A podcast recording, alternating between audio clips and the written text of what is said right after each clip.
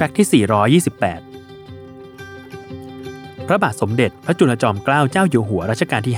5 มักเสด็จประพาสตามสถานที่ต่างๆ ส่วนพระองค์ แบบที่ไม่มีใครรู้ว่าทรงเป็นกษัตริย์ทำให้คล้ายเหมือนกับว่าข้าราชการไปสำรวจเส้นทาง แล้วพระองค์ก็ทรงพักผ่อนตามอัธยาศัย ไม่มีแผนว่าวันนี้จะไปที่ไหนอย่างไร คือไปเรื่อยๆ ดูบ้านดูเมือง อยากหยุดที่ไหนก็หยุด อยากค้างที่ไหนก็ค้าง เพื่อเป็นการพักผ่อนพระวรากาย จนเมื่อครั้งหนึ่ง ในปีพุทธศักราช 2432 มีน้ำตกแห่งหนึ่งที่ไม่เป็นที่รู้จักของคนภายนอก แม้แต่ในแผนที่ที่ทำขึ้นเมื่อต้นรัชกาลพระบาทสมเด็จพระจุลจอมเกล้าเจ้าอยู่หัว ก็ไม่ปรากฏถึงน้ำตกนี้ มันได้ระบุเพียงแต่ว่าเป็นบ่อน้ำจืดเท่านั้น แต่ด้วยคำร่ำลือกันหนาหูวัทัศนียภาพสวยงามมากจนต้องมาให้ได้โดยความสนพระราชหฤทัยในคำบอกเล่า พระบาทสมเด็จพระจุลจอมเกล้าเจ้าอยู่หัว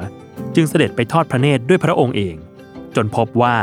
น้ำตกที่ชาวบ้านพูดถึงนั้น งดงามมาก รวมถึงมีลำธารน้ำขนาดใหญ่ เหมาะแก่การสำราญพระอิริยาบถมาก พระองค์จึงพระราชทานนามงคลให้กับน้ำตกแห่งนี้ว่า น้ำตกทานเสด็จ ซึ่งเป็นน้ำตกขนาดใหญ่ที่มีชื่อเสียงในเกาะพังงานจังหวัดสุราษฎร์ธานี จนปัจจุบันน้ำตกทานเสด็จกลายเป็นจุดพักผ่อนยอดนิยม สำหรับนักเดินทางมากมายที่มาท่องเที่ยวเกาะพังงานในที่สุด